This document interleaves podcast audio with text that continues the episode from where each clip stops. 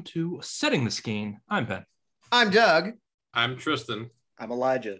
And I'm Michael again. That's Mystery right. Mike. It is week four of March's Mystery March of Mystery Movies Still Moostery. workshopping it. Welcome to the Moostery. featuring Mystery Mike, the Mystery Man. Welcome back, Mike. Do you think at some Glad to be we're, back. Do you think at some point we're just having too much fun with this? Absolutely not. I think Beautiful. Michael's probably a phantom that just exists in our own minds. I mean, I've never actually mystery. met him in person, so it's entirely think possible. no, no, no. this is what it is. So there's this movie, uh, Cam, which is a really weird horror movie. It's on Netflix if you want to watch it. Um, and the whole premise of today?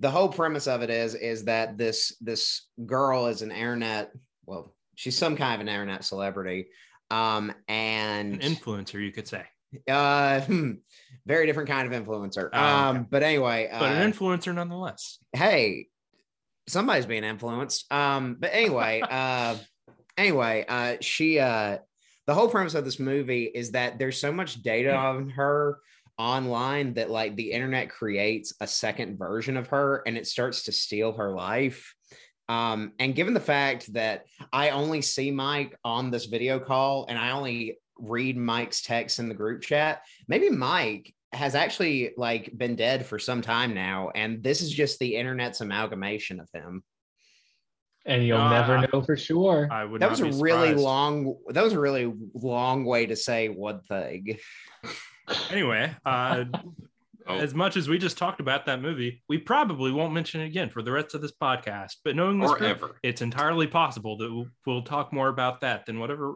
it is that we are watching. Speaking of that, Mike, three of us have gone. There's only two of us left. Whose week is it? That's right. It's down. It's down to the final two. Are we watching Tristan's movie or are we watching Doug's movie? if we're watching doug's movie just say that it's doug's movie and i'll intro it well, Doug, you'll have to you'll have to get us set off straight next week because this week it's Tristan's movie. Oh boy.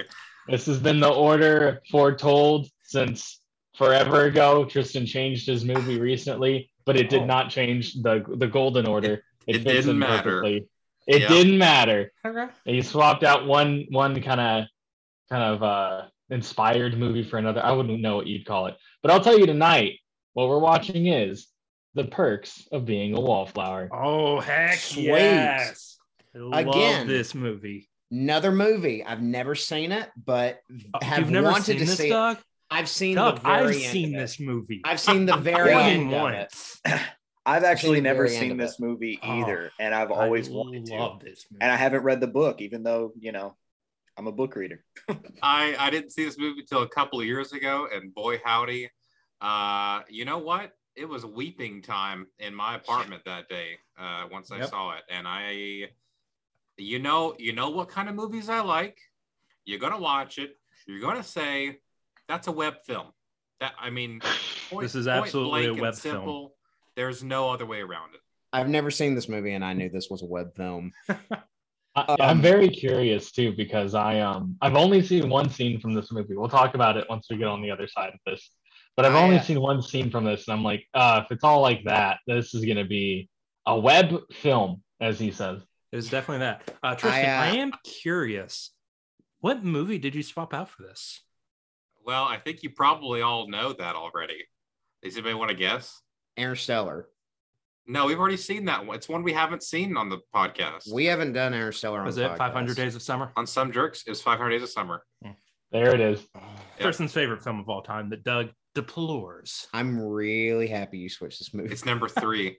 Well, uh, it's 500 Days of. Summer is very similar to this, but I think the message overall at the end is something better than what 500 did. 500 Days of Summer left me hopeless as a, as a young man. this movie gave me the hope back. Hmm. All right. and I'm excited hey for some hope. And hey, Logan Lerman returned to the podcast. You know, last time we saw him was in Percy Jackson, the Lightning This is a Thief. much better movie than that. Yeah. Uh, also, Mike, I love you so much for ordering my movie last. I, because the moment you sent it to me in like October, I went, "This is last." I will also say I knew what movie I was pitching to this, and it was sort of the impetus for this for this whole series. But I'll go into that more next. All right, week. enough about Doug's film. Okay. So this week it's all about the perks of being a wallflower. So we will see you on the other side of this.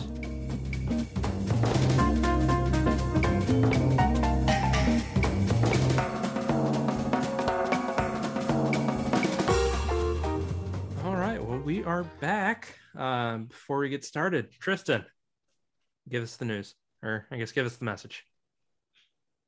Uh, hey everyone, thanks for tuning in to Setting the Scheme.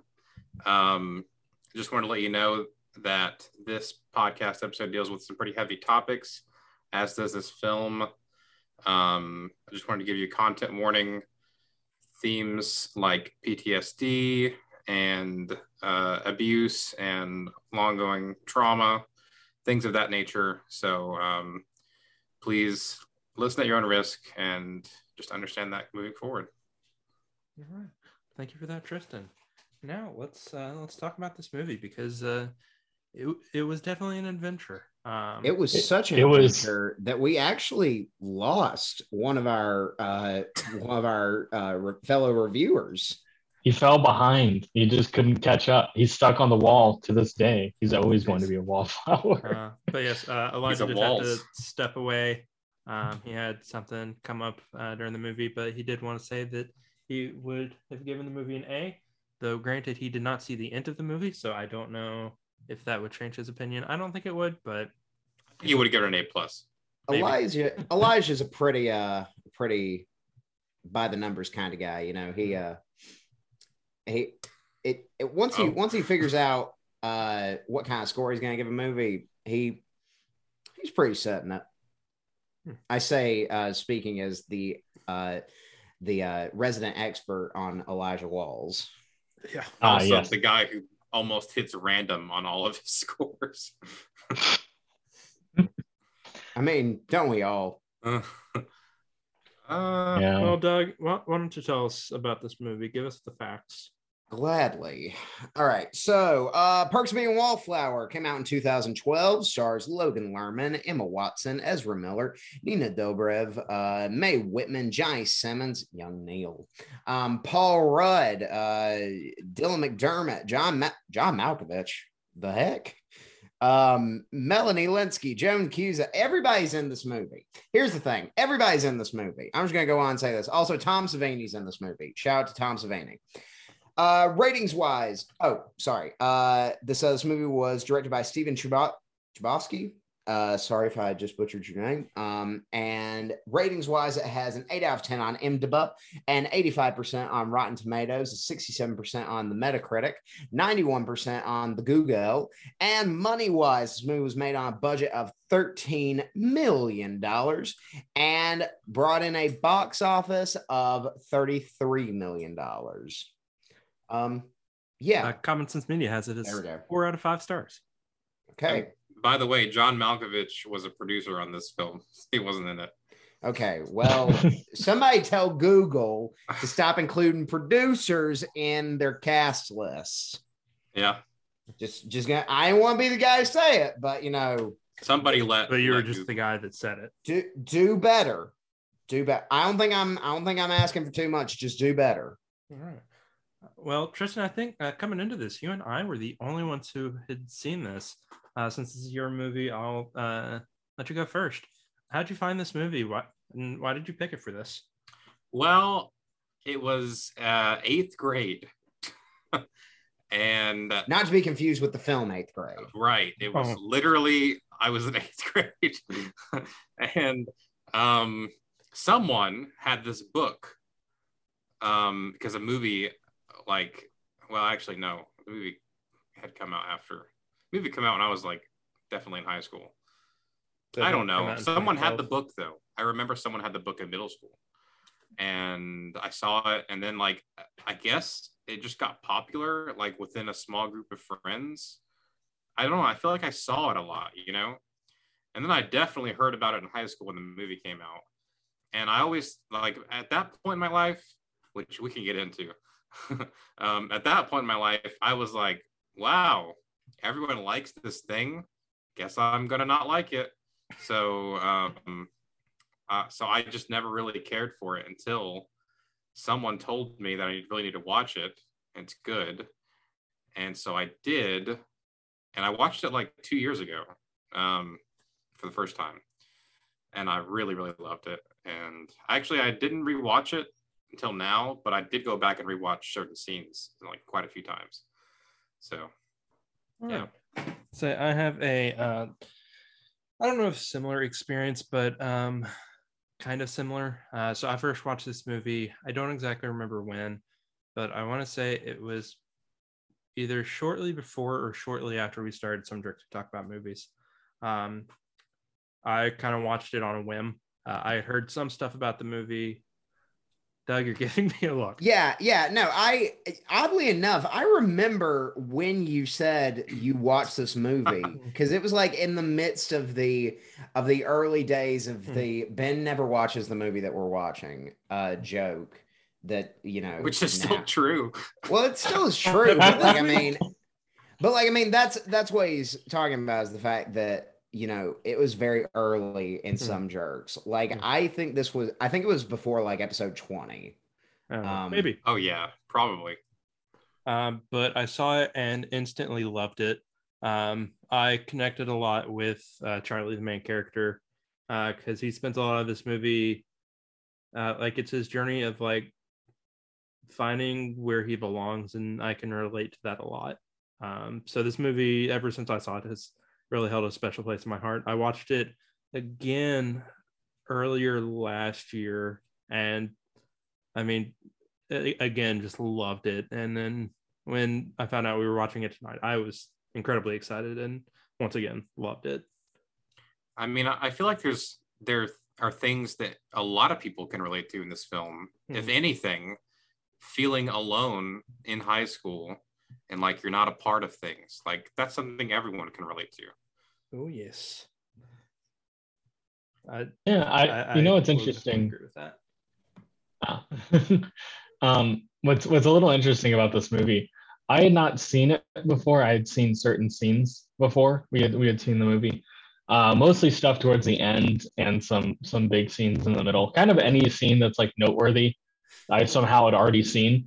So like when we got to the end of the movie, I really felt like I had already seen it before. So I don't know. I'm like I'm like in the half zone. Um, I had I'd heard about this in high school because I think we're all about the right age for I, I in my mind this movie and it has a companion movie in the world which is The Fault in Our Stars. These two movies are in the same general vibe universe and we all were in high school when these movies came out and all of these Yeah. movies were like the big talk of the town when you're in high school because it was a high school movie for like high schoolers and we were high schoolers so of course it was the triple whammy we're always going to remember these types of things. This is like our breakfast club, is what I'm saying. Um, so Wow. no, I I mean it, 100. No, percent I know he's, you he's, and he's you're- you're absolutely, absolutely right. yeah. Yeah, like like this movie and The Fault in Our Stars, they're they're our breakfast club. And there's another movie. He holds the boombox over his head. I don't remember the name of it. Say, Say anything. That's the I thought you were gonna that's these movies. Not quite, but yeah, like like so. I I have a history with this movie in the way that like anyone would have a history with like those movies when they came out. Like I had heard about them, but I I bunched these both of these movies into this category of I feel like we are going to get a movie where no one talks like a normal human and it's all just like um escapist fantasy kind of thing. I was a pretty bitter high schooler. And what's interesting to me is I was completely wrong about The Fault in Our Stars. And I have mixed feelings about whether or not I was wrong in the first place about this movie, which we'll get into because I'm not I've never seen entirely sure I was wrong. I've never seen A Fault in Our Stars. Neither have I. Should I should I see it? I've seen. I consider it infinitely, not infinitely, that's not fair to this movie. This movie's good. I consider it much better than this movie. I consider it one of my favorite, um, my favorite coming of age stories of all time. I've seen lots of Tristan, you, movies. Tristan, you would love it. I'm, I'm very confident in that. I oh boy. I I also have zero doubt in my mind that Tristan Webb would love The Fault in Our Stars. I have not seen The Fault in Our Stars either. I have seen multiple movies that star the leads of that movie. Um, just you know, never. Yeah. It's kind of like I've seen a lot of Kristen Stewart. Uh, yeah, a lot of Kristen Stewart and Robert Pattinson movies, and yet I've never seen Twilight. Were you not on when we did Twilight? Nope, I was in camp. Oh, was that's at camp. right. That's right. Uh, Yeah, I've yeah. seen almost all of the Twilight movies. Mm, It's okay. I it's another high school I have type thing. I have zero desire to see them. They're would not like as bad. to. They are not as bad as a lot of people make them out to be. That's fine. I just still have zero desire to see them. All right. So I want everyone to tell me what your high school experience was. And you can be as as vague, as specific as you want. I mean, don't go on forever, but like just tell me what it was like when you were in high school for you in your mind. What was going on? How did people perceive you? All that jazz. So ninth grade, first period, I had um, Mr. Smith. Tell so me first about of Mr. all, Smith. let's start with my Tell me schedule. about Mr. Smith, man. Tell me all about him. Wait, actually, no. That that sounded awful. Never mind. Um, please, please, uh, ignore this part of the podcast right now, folks. Doug Gooden. Good That Lord. good and everybody. I quit. I qu- I quit the podcast. You're not allowed to. Um, Ben, tell us about high school. Okay, uh, so high school for me, um, in a lot of ways, I, uh, when I was in high school, uh, I mentioned earlier, I related a lot with Charlie at the beginning of this movie. Um, I was involved with different things. Uh, I was in marching band. I was involved with FCA, but I never really felt like I had a place where I fit in. Um, so that was hard. Um, I know I'm definitely not alone in having that experience. I've the older I've gotten, the more I've realized that that was a much more common experience than I ever originally thought. Um, I didn't really find a place to belong, even really till I got to college. Um, but in high school, it's tough for me to say how people perceived me um, because looking back, I don't think people perceived me the way I thought they perceived me in high school. Um, but I have no way to really like go back and be like, hmm, how did people perceive me? I only have like how I thought they did, which was uh, kind of that weird kid. Hmm. Which I still can- I am kind of a weird guy, but I've embraced it now. everyone's weird. Amen. and molded by it. um, I would say, just building off that, I, I had a. It, it's weird, and also uh, Tristan was there for most of my high school experience, three of the four Almost years. all of it. Yeah, actually, I'm pretty Um, sure. All And of then it. in But addition to that, what's most of funny- us have watched the uh, have watched the YouTube videos that came Oh, out in okay. Mike's I- high school era. I attempted to be a YouTuber in 2012, and no one will ever let me live it down. That is a part of the story. And you've But- done it since. Kind of, not Michael- really. Uh, look, Go Michael ahead, worked Tristan. hard on that. Okay, like it, it was good. Like he, he worked hard. It was good content. I love for what- his for where he videos. was. I love Like, your old stuff, Mike. Who else was doing this stuff that I knew? No one. Like it's it's good stuff. Yeah, if you look back, it's like yeah, I was a kid. That makes me cringe a little bit, but just kill the cringe part of your cringe and move on. Yeah, no, no, that's true. I'm I'm pretty I'm pretty okay with with those stories. Um, my my experience in high school is kind of weird because the, to make a very long story short, I in ninth grade I went to a different high school than I went to 10th, 11th, and 12th. And in ninth grade, I went to the same school with the kids that I had gone to middle school with, with the same kids that I'd gone to elementary school with, all the way to second grade. I had my place in the hierarchy. It wasn't very high, it wasn't exactly popular, but I knew where I was. And I went to a school that was incredibly different than my experience for almost the entirety of my educative years. It was culturally different, it was demographically different. It was just a, it was a very big splash of cold water for me. And I kind of struggled to fit in for a bit. And then I felt like I did. And I made good friends, like friends I'm still friends with to this day. Hi, Tristan and others. Um, but at the same time, I it kind of got worse every year in a weird way. Like my personal discontent with a lot of things. A lot of it was outside of high school, but if the question is my high school experience, um, it got worse. Not trying to be a downer, but I uh, famously had some choice words for the high school on my graduation day. I celebrated like a maniac, and um, I still don't regret it. I, I, the the way high school ended for me was very much a, oh thank God, freaking finally. So that's kind of what I think of when I think of uh, I can high school. definitely relate to that. I remember uh, when I got home from graduation, I went through my Facebook and deleted all the people that I was uh, friends with on Facebook Really? that I went to high school I did the same. Yeah, Uh, we had a senior group. I left the group and check marked the box that said, uh, "Don't let anyone add me back." I have not heard from pretty much any of them since I graduated. And yeah, been- that was that was me 100%. I deleted about 400 people on my graduation night. On the night, I didn't wait. That's it. And I will say, like, I have run into some people I went to high school with since, and like the interactions have not been like horrible, but like I was not close friends with anyone that I went to high school with and had no desire to keep up with any of them. I feel that. Tristan, you want to go or you want me to go? Uh, you can go, Doug. Okay. Um. So, how should I put this? Okay, look, I'm gonna preface this by saying that people are capable of change. People are capable of growth. Um, in high school, I was complete uh, piece of crap. I was an egotistical, like I was, I was awful. Um, and looking back on it, you know, that there are there are still people who like I went to high school with who like I would still say that I was friends with.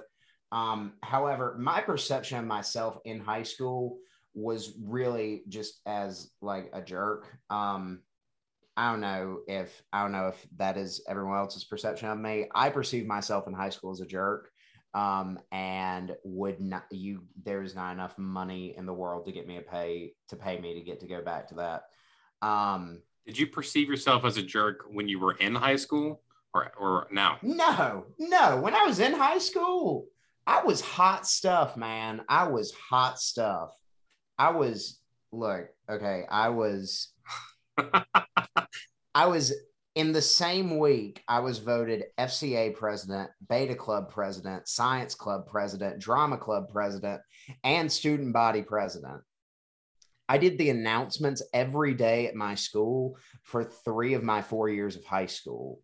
Um, I was lettered in five sports. Uh, FYI, though, uh, two of the three sports are not sports, and two of the remaining three sports, uh, I did not play the actual sport. Um, like I, leaving high school was it was really weird because I was very excited to get out of my hometown, but I was also very sad because I was like, I'm a really big fish in a really small pond right now, and I'm killing it.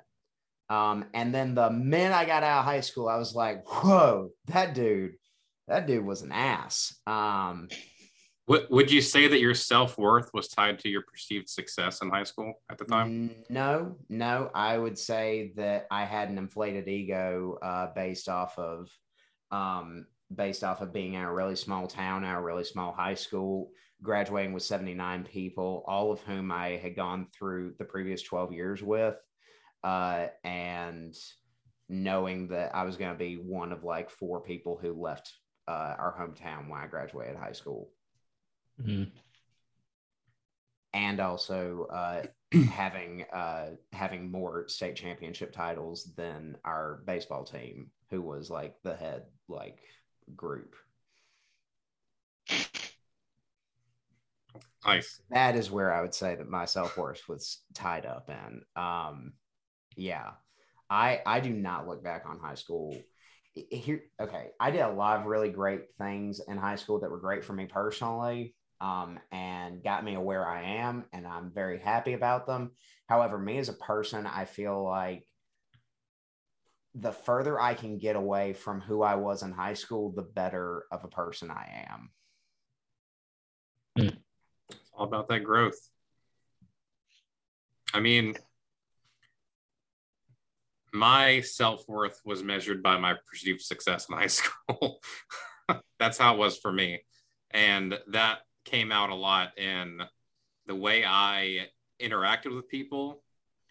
I saw myself as some sort of leader, which in many cases I, I was because of uh, different organizations I was in charge of or was a part of or took leadership roles in. I, I literally wore khakis and button down shirt to school because I felt like I needed to because I was I was like someone of prominence in the school. And it wasn't always like that. In my freshman year of high school, I came from a place where, you know, people didn't know me. I felt like in, in middle school, I felt really low. I felt like no one knew who I was. And it was just like, it, it was, um, I felt like the weird kid, you know? I felt I felt like this character in this movie. I think, in, in a lot of ways. Um, I don't. Th- I wouldn't say I relate to him necessarily, but a lot of the ways that he feels, I think I felt in some ways.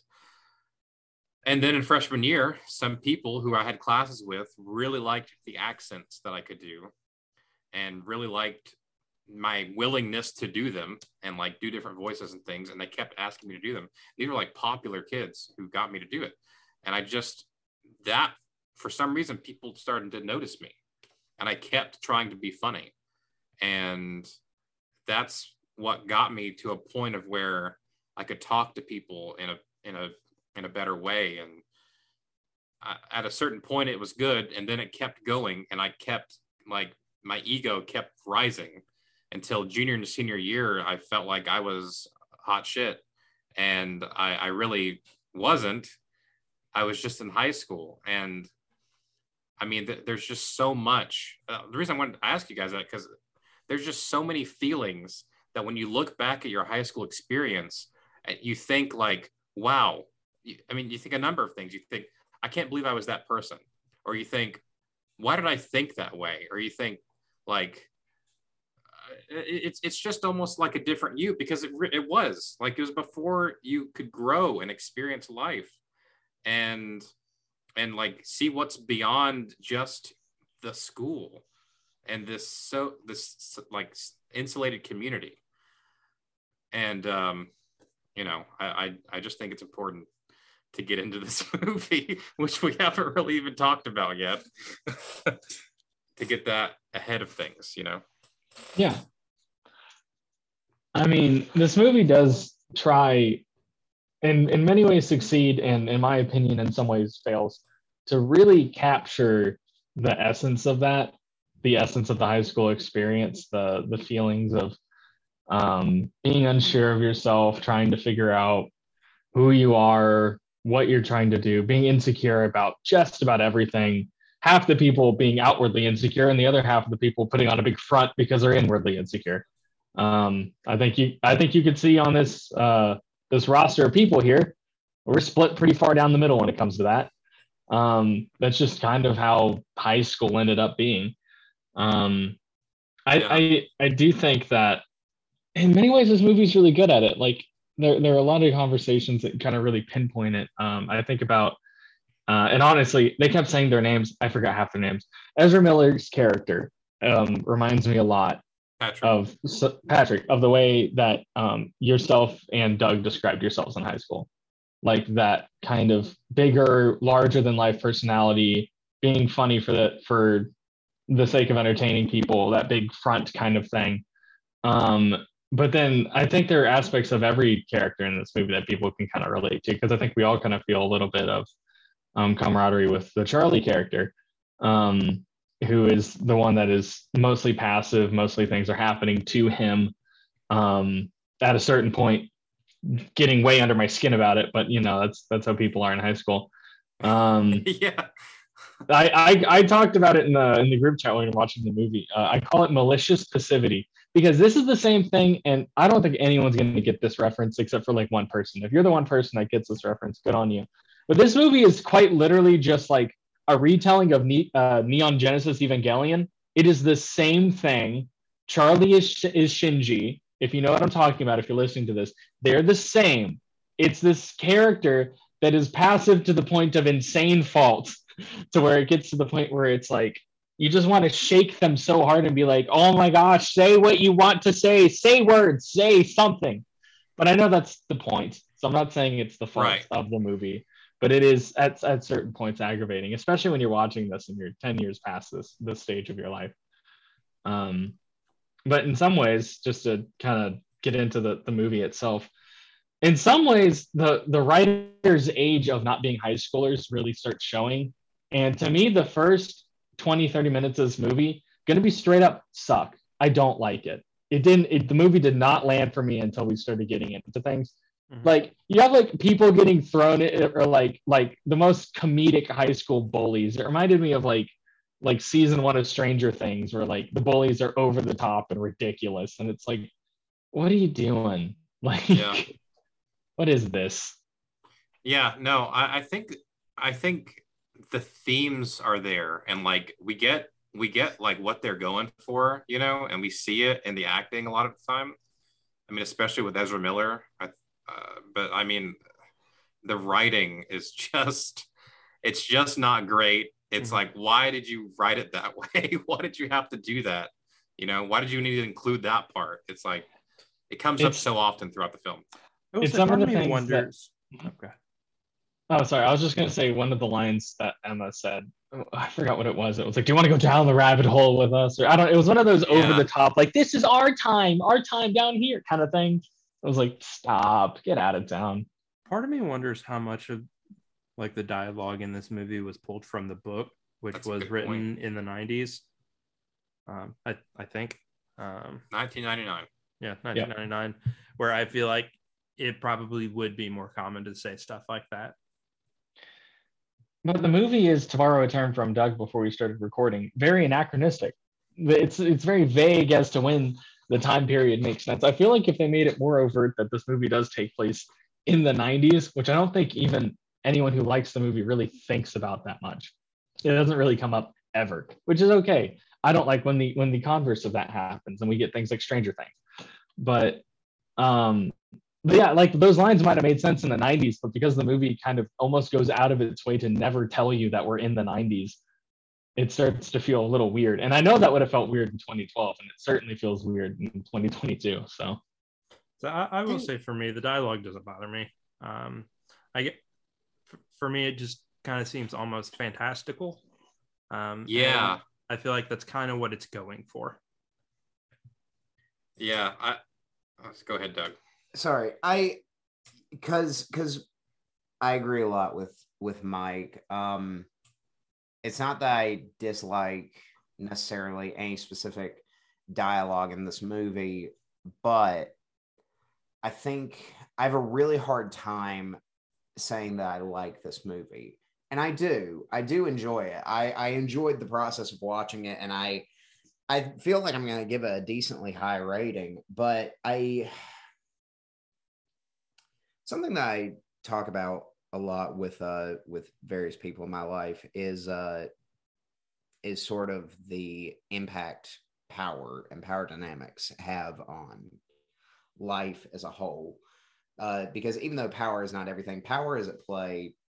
Power dynamics are at play in all aspects of society, and I think, I think personally that every person has some amount of power, some amount of authority that they can speak from. And I think one of my problems with this movie is that you have all of these. You you take, you do something that's fairly common in movies. You take a character who seemingly has no power, no authority, no real ground to stand on, and you put him in the middle of a room filled with people who are all very confident in their abilities, very confident in their power and their authority and the the point of the movie is to show how they can gain authority, how they can gain uh, some ground to stand on. And I think my problem with this movie is that when you do that, it's it's very hard to ever find any middle ground with Charlie. I don't. I feel like we're supposed to see Charlie at the beginning of this movie and say you're going to you're going to get better than you are right now. You're going to get better than you are right now. You're going to get some some ground to stand on. You're going to get some some power, some authority. And so that th- so that by the end of the movie when he kisses Emma Watson on uh, from the back of the truck um, and he says the line, you know, we are infinite. Uh, you're like, all right, sweet. We have authority. We have we have a guy who has ground to stand on, who has found his power and his place in the world. And my problem with that is is that there's no room for middle ground. There's no room to say there's there's no room for Charlie to have that third dimension of of the in between. There is the beginning and there is the end, and it feels like the movie has made up its has made up my mind for me, and I don't particularly love that sentiment. And I know that Ben's about to call me out on this. I know Tristan's about to call. All right, you know what? Screw all of y'all. we all have Tell our hands raised. I know you guys. Tell me what you can't see. think. Tell me what you think. Uh, well, I will say I disagree with you because I, I think there is a middle ground. I think most of the movie is that middle ground. Like we have Charlie at the beginning. He does not have any friends. He is literally by himself at the beginning of the movie. He meets um, um, Ezra Miller's character, uh, Emma Watson's character, Patrick and Sam. I. Patrick and Sam. Thank you. And we get that in between. He's got friends, but he doesn't feel connected yet. Like he doesn't feel like he's found his place. then by the end of the movie, he has found his place. That part in the middle, that's the in between. It is a somewhat like it is a progression. I, I had my hand raised, uh, Doug, because I was going to agree with you. So I'll present the counter argument here. I I think this movie, one of the my main issues with this movie is it lacks a third act, and the second act is too long. It does a lot of playing around with these characters, kind of deconstructing with them a little bit, and going into like Sam's personal life and Patrick's personal life, which I appreciate because at the beginning of this movie, he's got like manic pixie dream friends. It's ridiculous, frankly. It's I, I just did not like it. But then you get into it and they get developed, and that's all well and good. And then it just kind of like the the Sam Charlie dynamic goes in places that like are frustrating to me, and it doesn't feel like Charlie's ever given a chance to grow because Sam goes off to college. Charlie has um, a bit of a mental break, and he um, is trying to seek help for it. And then the movie ends. That's it. That's we, we didn't deal with any of the problems, and like the whole time and and this is something i knew about the movie there's a dynamic to things that charlie has gone through regarding trauma um, that kind of follow him throughout the whole movie and it might be a bias of the fact that i knew that so then we start getting there and we get to the trauma and then it kind of feels like the movie over voiceover goes and charlie dealt with his demons and now he's better the end we can Yeah. be heroes Yeah, and absolutely. that frustrates me a lot Absolutely. We got two. tristan has two a lot our- to say about we have how two I'm of our wrong, so- friends on have- the side of the Zoom call shaking their heads fervent, fer- furiously. Yeah. Uh, yeah, I have two things before I forget. Um, first one is um, his friend. So his friends, they're seniors. They're, like all of them. Like he meets them. Like they're already a friend group, and they just like kind of invite him in, and they've had already had time, a lot of time, to go through their high school experience. They've been through a lot already. You learn about some of that. You don't see it all because, I mean, Charlie doesn't see it all. He, he's there at the end. Um, so, and he's he's our lens for this movie, and um, I mean, and and they're just more real with each other than than someone who's younger, who's you know just like understanding friendships and like maybe didn't have friends are, you know. Mhm. Um, I mean, so it it made sense to me to see that because I think they're just they've been friends for a long time these people you know like they they get each other they're cool with it um but i was gonna say charlie and we could talk about this a little later um if we want but charlie has ptsd and people who have ptsd it's not a thing of like you're good now it's like that's something that's going to be with you always. Exactly. That's exactly my point. Right. Exactly. I, I think that's what the, the end of movie, presents it as No, though it does not. he's okay. No, It it, does not. done. It it says the end of this movie sets up that he is on the path to getting better, but not that he is 100% better. It's that he has started to seek treatment for his PTSD, for the trauma that he has faced, and he is now on the right path to getting better. Sorry, Justin. It it doesn't say either. Um, he he's working on it, sure, but who's to say like in the third act he would be better? Like we don't know.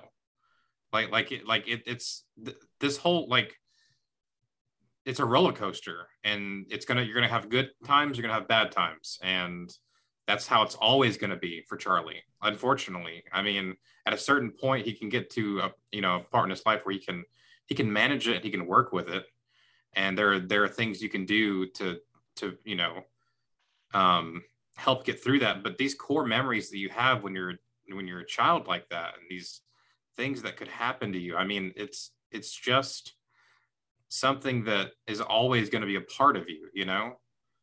Yeah. And the thing is, I 100% agree with every word you're saying. Uh huh. I fully disagree on the movie's presentation of that end result.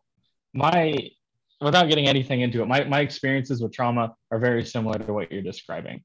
There, it, it, there's ups and downs. There's no linear path whatsoever. I just didn't feel like the movie told me what you just told me. I feel like the movie has this thing lurking in the background. They unpack it for a second, and then they want the big "We are infinite" ending. And I feel like they could have had a couple more scenes showing him start the process of getting better, not get better, but start the process a little more. Because it feels to me, and this is my big issue with Charlie, is Charlie is told by everyone his own agency constantly all the time. Charlie doesn't seem to make his own decisions. Even at the end of the movie, when Charlie's working to get better, other people are telling us that Charlie is getting better half the time. And it just gets kind of like muddled. I feel like that that conclusion gets muddled for me. Um, I could see why you see it that way, and and I, I you're not wrong. No one's wrong here. It it just I just didn't feel like the movie sold me that. Furthermore, um, because because I agree with with what Mike just said, and that I also agree with what you're saying, Tristan. But the movie doesn't present it as such. When when you have that shot of him riding through the tunnel, kissing Emma Watson uh, from the back of the truck, saying "We are infinite," I feel like the movie is presenting it as, and everything is fine. And my I think my biggest problem with it is that if Charlie is our main character, if Charlie is the main character of this movie, then it is to the film's detriment that it has two characters uh, who accompany him through the majority of this movie who have the who have both ends of the of the power spectrum as it were and they have middle ground I, I think it's a problem when you have a character like Sam who you can tell you, you are shown clearly moments when she has agency, moments when she doesn't have agency, and then you're given middle ground in it as well. Um, I I think a great way to look at this is uh, the movie has constant scenes where um, where Sam and Patrick take part in a, a Rocky Horror Picture Show Shadowcast. And I said in the group chat, I was like, I think that's kind of a weird choice to have Sam play the role of Janet Weiss in the in the shadow cast because it's told to us that Sam has has this this label of being someone who sleeps around of being someone who's who's been with a bunch of guys.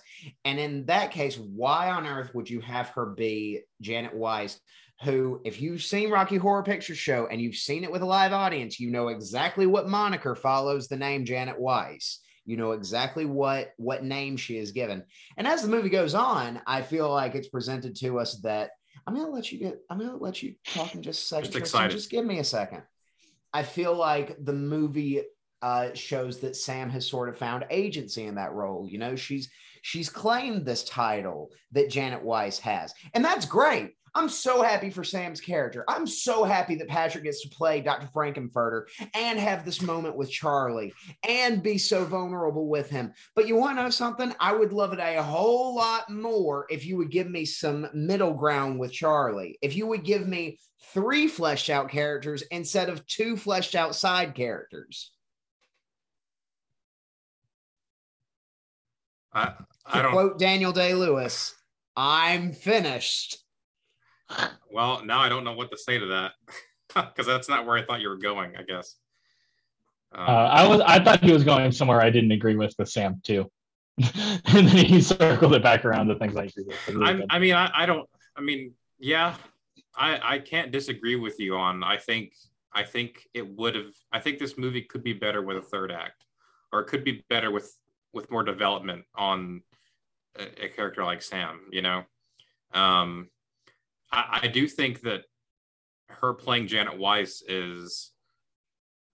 I mean, it it. it but, but you kind of said it, Doug. It just kind of makes sense for her. Like that's like that's what people think she is she's playing the role whether or not she meant to play the role or not that's the that's the writing's choice they put her in that role you know what i mean so like there you go like she's the thing that people think that she is and even though like we don't know why she picked that role it's never like behind the scenes like asking the character like yes i picked that role because uh people think i'm this way you know it's it's just yeah, no, I think that works. yeah But but I mean, I think that Sam is given agency in the fact that you know we see her so many times as Janet Weiss, and it's very much so presented that she is in charge in that role. So that people who know Rocky Horror Picture Show the first time they see her in that cast lineup, you may think, you may think, you know, I think we're led to assume the question of why is she in this role? Was she forced into the role of Janet Weiss? so that by the last time we see her playing Janet, the last time we see her in Touch a Touch Touch Me, we we're able to say, no, okay, she's she's in this role. She chose to be in this role. She chose to stay in this role, and she has agency. And that's great. I love a three-dimensional Sam. I love a three-dimensional Patrick. Just really wish I had a three-dimensional Yeah. Charlie. That that's my thing is I just I mean Doug said it for me, but I feel like we have two three-dimensional side characters and one two-dimensional main character. And I really feel like that could have been fixed not just by having a third act, but the revelation of PTS of um Charlie's PTSD, I feel like should have happened halfway through the movie. Yeah, I feel like it happens way too far at the end of the movie. I feel like the movie doesn't give Charlie a chance to really unpack and work through his his trauma, not to com- not to fix it completely, but to start reckoning with it. I feel like the movie really wanted to brush that aside because they wanted to go for the cool cutesy uh, ending, which got kind of frustrating to me. But um, I'm going to slide down the list just a little bit since we're very far into this podcast right now. Um, over to the acting. Um, my only note here, and I'll let everyone else take the floor, was that Emma Watson's accent is not is not so good. in this movie. I I'm not here to make fun of Emma Watson. I will say this is the second time that um, things like that have disappointed me because I saw her in uh, Beauty and the Beast and it was like, vey. Well- this is kind of similar. let's say, let me just say she's a lot better in little women with the accent I, I will I will take nothing away from Emma Watson. She is a talented actress. I'm sure a lovely person, but good lord, it is hilarious when her accent breaks. I I genuinely get get I got giddy in watching this movie and hearing that accent break. And I mean, it it is not a slight on her or anything like that. Please don't hear me say that. But good lord, I find it so funny because it's a consistent break. It's exactly what Mike is talking about. It's something that happens consistently through a through a number of her films. Not to knock her, it's just funny when it happens. She just needs a better coach, is all.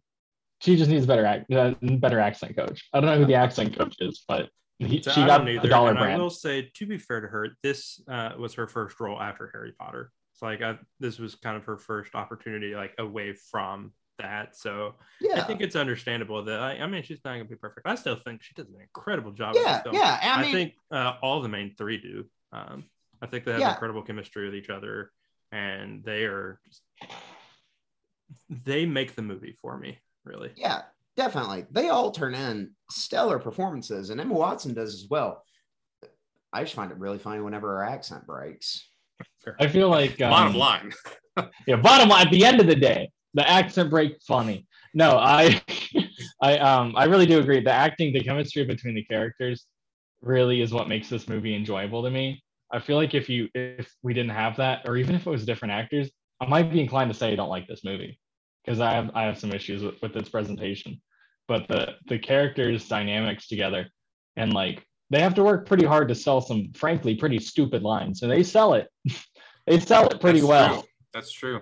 I'll give them credit. Um, that it's something that people had to master with uh, The Fault in Our Stars, the sister movie of this, because that movie, make make no mistake, also has some pretty silly lines, but they sell it. Um, what I don't know what it is about like teen drama coming of age movies and just really milking the like, in the greatest of the infinities art we all infinity. I'm like, I was 16. You, You, know think I what was it- saying this stuff? You think I was spitting No, poetry? Michael. No. You you, were you know what it is? cynical. You know what it No, is? but I I knew high schoolers. No one in high school had this vocabulary. No is one. what- I this- refuse. this is what it is, Mike. Okay, this is what it is. Because we had the '80s, and we had things like Patrick Swayze saying, "No one puts baby in a corner," even though she's very clearly not in a corner. But but screenwriters saw that and they said, "I've got to write that. I've got to write that line for our generation." And that just that ain't gonna happen, buddy, because nobody talks like that. Nobody talked like it in the '80s. I think the closest thing to ever I think the closest movie that's ever gotten to like genuine human dialogue is Heathers. I I genuinely think Heathers has great like real realistic human Oh. dialogue. I wanted to say the quote, but I can't because it's. Yeah, I. I know I know such a great line, right, Mike? Such a Kristen? great line. I mean, it it's it's it's po- it's just poetry. It's but you can't just say poetry out loud a lot of times and have it sound like a human says it. You know what I mean? Like Well, I you mean- can you can go on paper and write words that mean a lot and they're beautiful, but when you say them out loud, it doesn't sound like a real human speaking. And that's like a lot of the script. And I I know in high school when I was in high school. There were girls who would have watched this movie and probably did and ate this stuff up and had it on their like phone backgrounds I'm like, that's exactly why. That's the reason they they did this stuff. I think it's like it, it really appeals to teenage girls who are like who could put "We Are Infinite" on their phone background, and Yeah.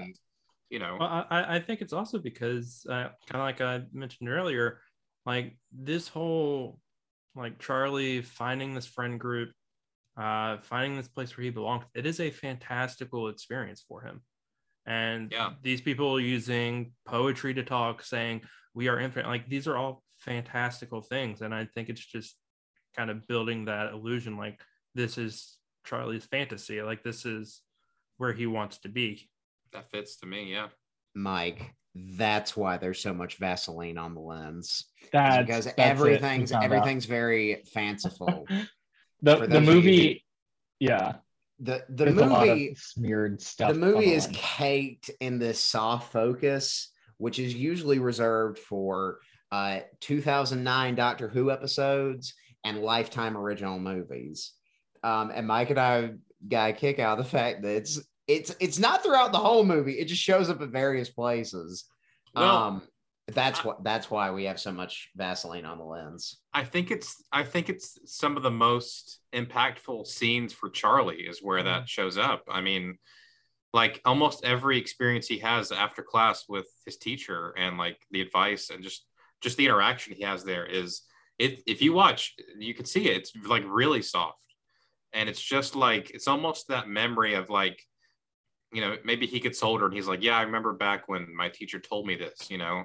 And like it really changed the way i thought about love and you know it's like it, it that it, it has that for me. Like it shows that visually. Like what i just described is what happened in my brain when i saw that and i think it's really good.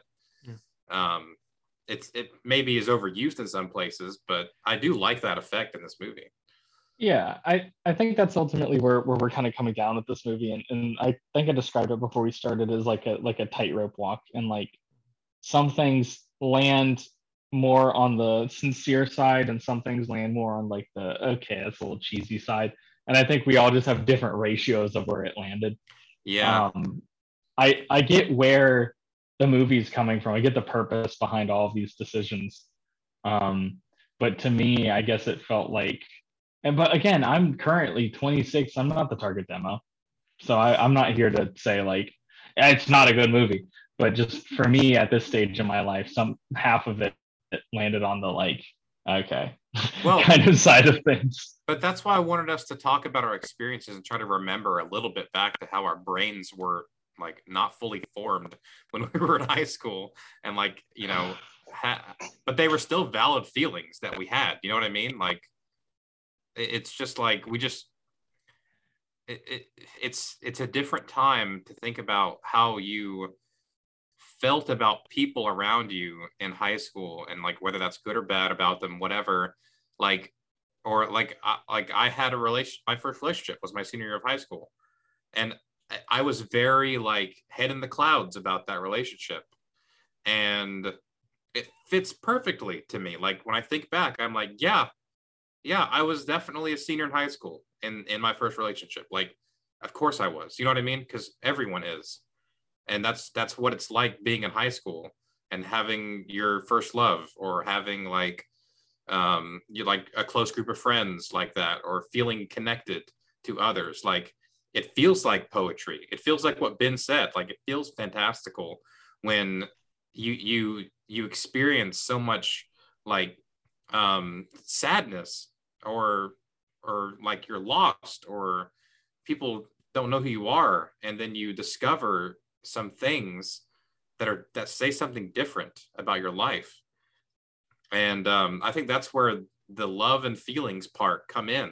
And this movie does it to me it does it so well. Like like it, it's it's just um i haven't seen a ton of movies but it, it's just that part that like moldable like friendship that is still being molded and that he enters in and there's already a friendship there and like how it bends back and forth. Now there's a period of time where like they don't talk to him but he falls back into it you know and there's just like parts of high school where people get upset with you. You you don't talk to them then you move on and a few weeks later you're fine. You know what i mean? I mean it's it's just like you don't do that as adults but as kids yeah. For sure. Yeah. um I- and like it's it's just it this feels like a time capsule almost to me to like watch this and look at it. And i'm like yeah th- that's this movie even though the writing might not be great and i have issues with emma watson's accent or whatever like i still feel the way i felt in high school about some of these things when i watched this movie I think you inadvertently kind of nailed why this movie isn't working for me, is because this is how I felt when I was 20. I didn't feel like this in high school. Just I, to mean, I didn't. just being straight up. that might be why something's misaligning for me. Because when I think about being 20, all of what you just said, 100%. so I mean, even for me, like, even though this movie takes place in his freshman year, I mean, the experiences in this movie happened over a much longer period from when I was in high school to when I was in my 20s. i mean it still happened to you though mike you know I mean, Yeah. it wasn't in high school I mean, yeah, I, I we just kind of started this conversation wrapping around high school, and the more we wrapped around it, the more my brain has been like, "This it wasn't like this." well i'm sorry but no, you're you're good. Um, I think that's a fair point. What what Ben's saying too, as well, is is that kind of just coming of age in general Mhm. time period. And I mean, the scene where his PTSD is really hitting him, like the second time they kiss in in Watson's bedroom, that is that's such an impactful scene. Like, I I I don't. I mean, I'm sure there are movies out there who tackled this issue, but I just haven't seen them. And this does it so well. I don't think I've seen a movie that does it this well. Like that talks about PTSD in such a raw manner and like shows it and like shows like how the mind works when you're having an episode like that. And i mean it's something that this movie doesn't really delve into until it happens. Like it you have you see glimpses you try to understand what's going on throughout the film. You see what happened with his aunt. You know you you see um, a little bit but it wasn't it's not until the end when you get the full picture and you're like oh And You that know? reveal is it's incredible.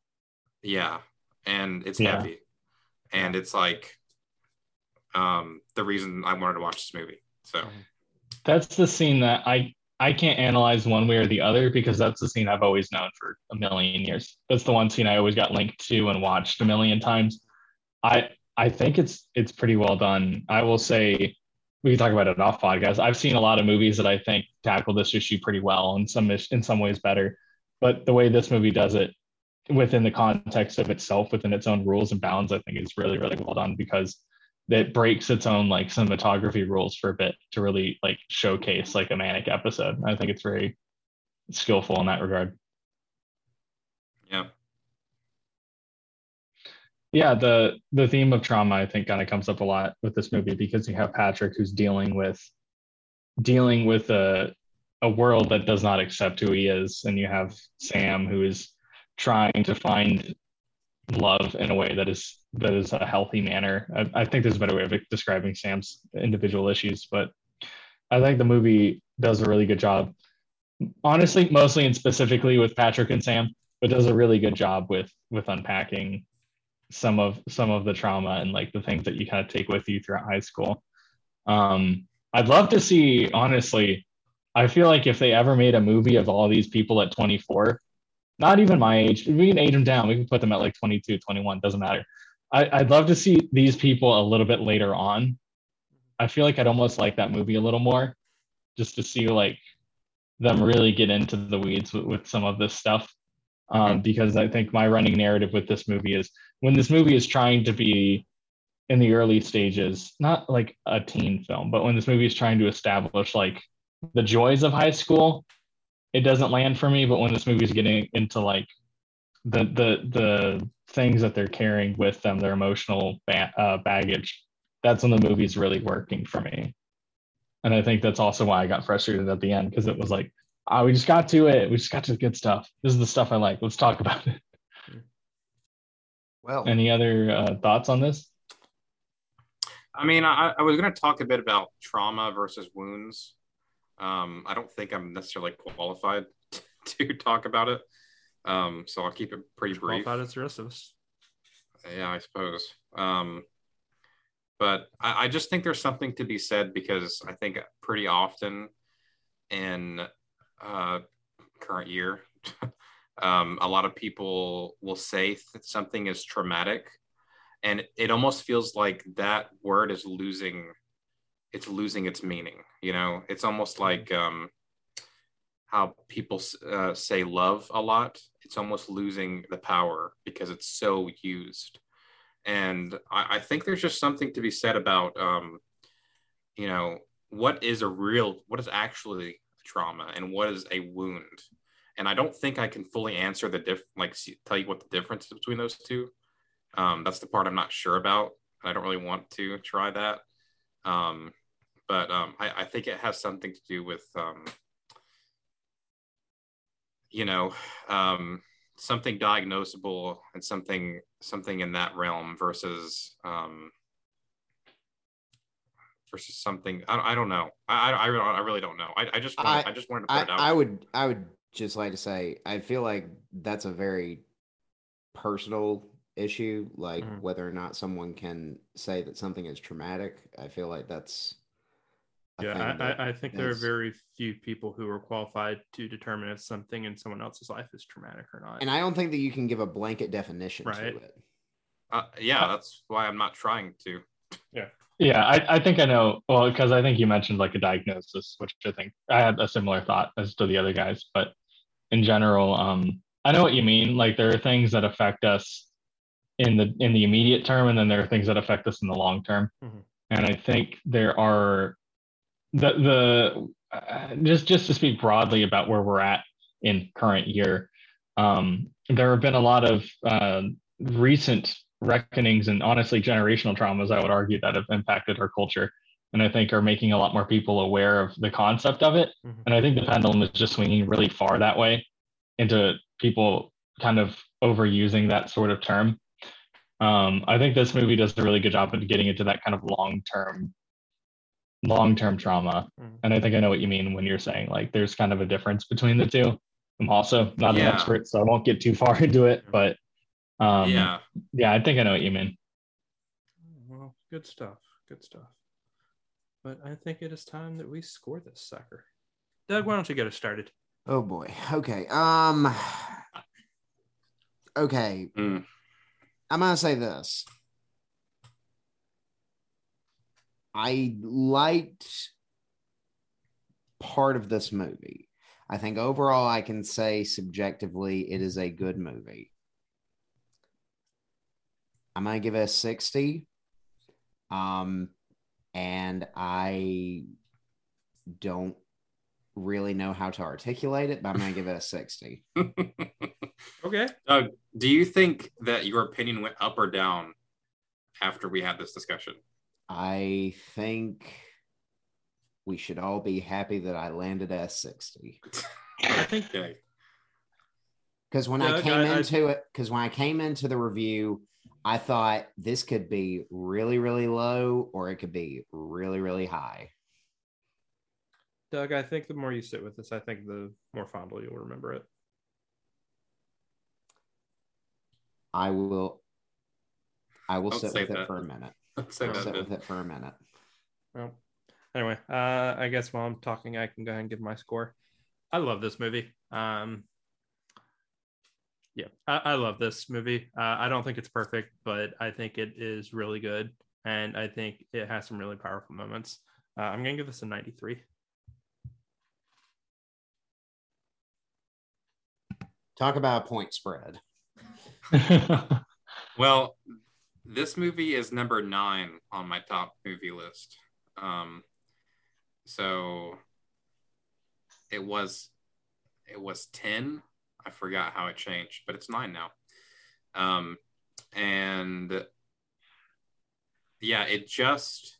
I mean, this the plot of this and the the the a lot of things that have to do with Charlie are hit really close to home uh, to me um like really close um so i'm gonna give this a 95 and that's all she wrote All right. um, I've been thinking about this for a minute, and I, I uh, other than the issues I articulated in the in the review, I feel like one of my frustrations with this movie is it tries to scratch an itch that I have a movie that scratches it a lot better currently. So I'm trying to put that aside. I think the acting is really good. It's ostensibly a good movie. Um, but I think I just missed the boat on this one. Uh, I'm going to give it a 65. thing Uh, Once well, again, talk about point spread. yeah. Uh, after plugging that into our patented scoreometer, Bow, bow, bow, bow, bow, bow. uh, we get a final score of a 78.25. Um, That sounds fair to me. That It doesn't passes. at all sound fair. It fair passes. but because Elijah did say he was going to give this an A, I'm going to count his as a 90, and that uh, would give us an 80.6, which I can live with a lot more. Um, yes, Oh, yeah. sir. that has been uh, the perks of being Wallflower. I mean, I I, I do want to say like I, my score probably would have been more if the writing just wasn't like as as like janky as it was.